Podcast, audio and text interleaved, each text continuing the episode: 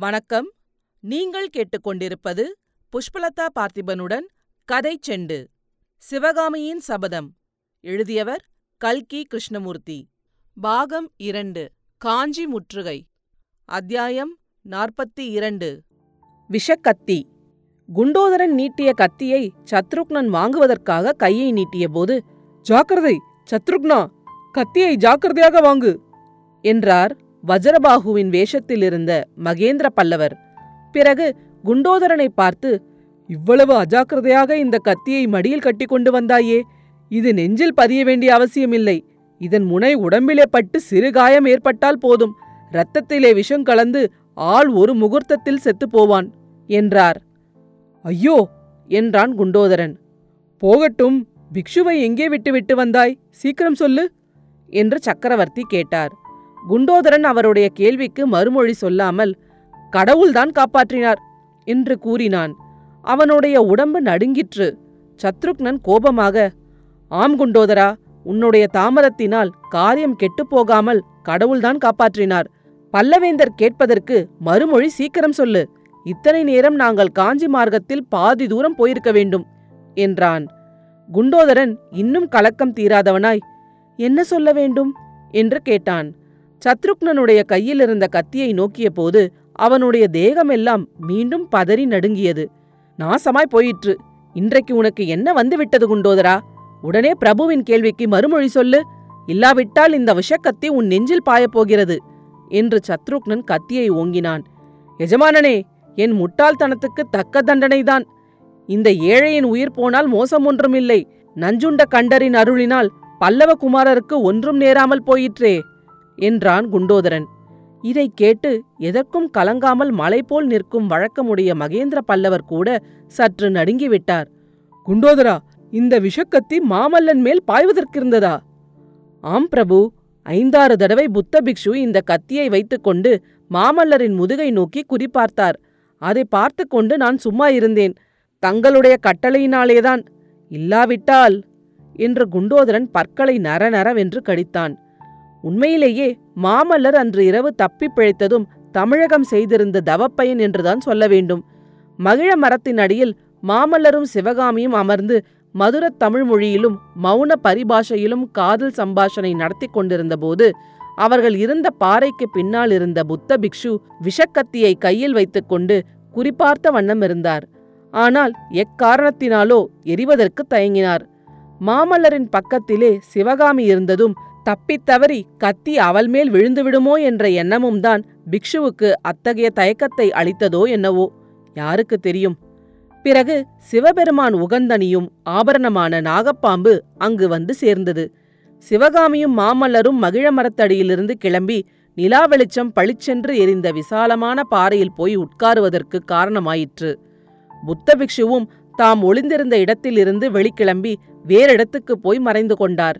இதையெல்லாம் இன்னொரு பாறை மறைவிலிருந்து பார்த்து கொண்டிருந்த குண்டோதரனுடைய கை ஊறியது.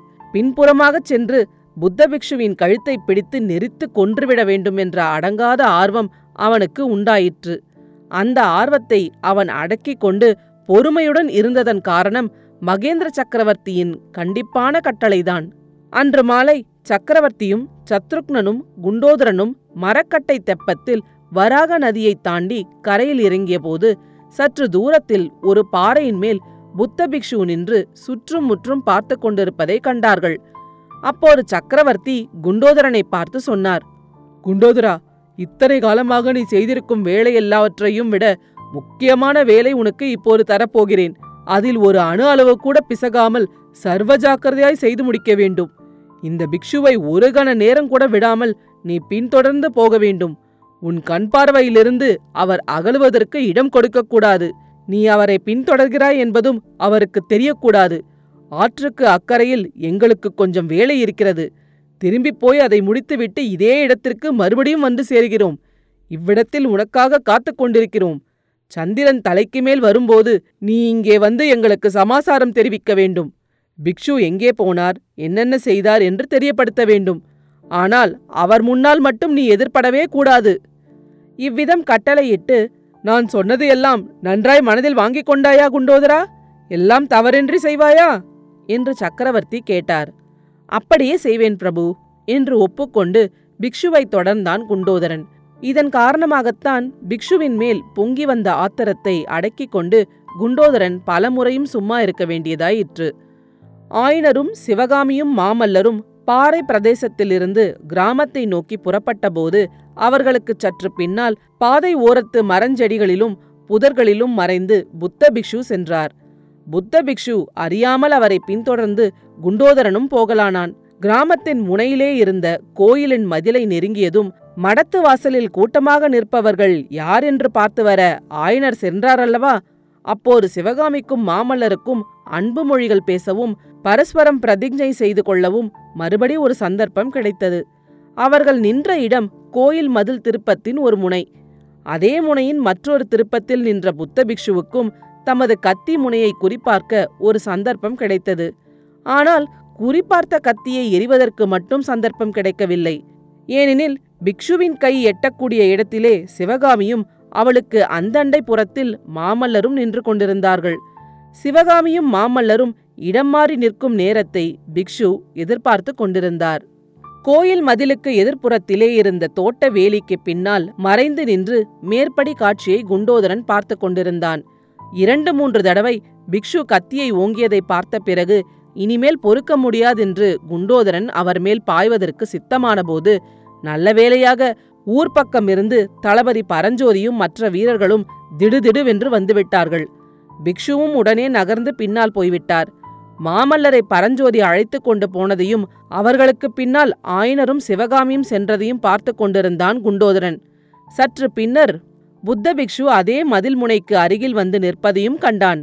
பின்னர் குண்டோதரன் சற்றும் எதிர்பாராத காரியம் ஒன்றை புத்த பிக்ஷு செய்தார். கோயில் பிரகாரத்துக்கு உட்புறமிருந்து வெளியே படர்ந்திருந்த மரக்கிளைகளை லேசாக பிடித்துக்கொண்டு மதிலின் மேல் ஏறி உட்புறம் குதித்தார். அடுத்த கணத்தில் குண்டோதரன் புத்த பிக்ஷு சற்று முன் நின்ற இடத்துக்கு வந்து சேர்ந்தான். ஒரு வினாடி நேரம் அவனுடைய நெஞ்சு தொண்டைக்கு வந்துவிட்டது.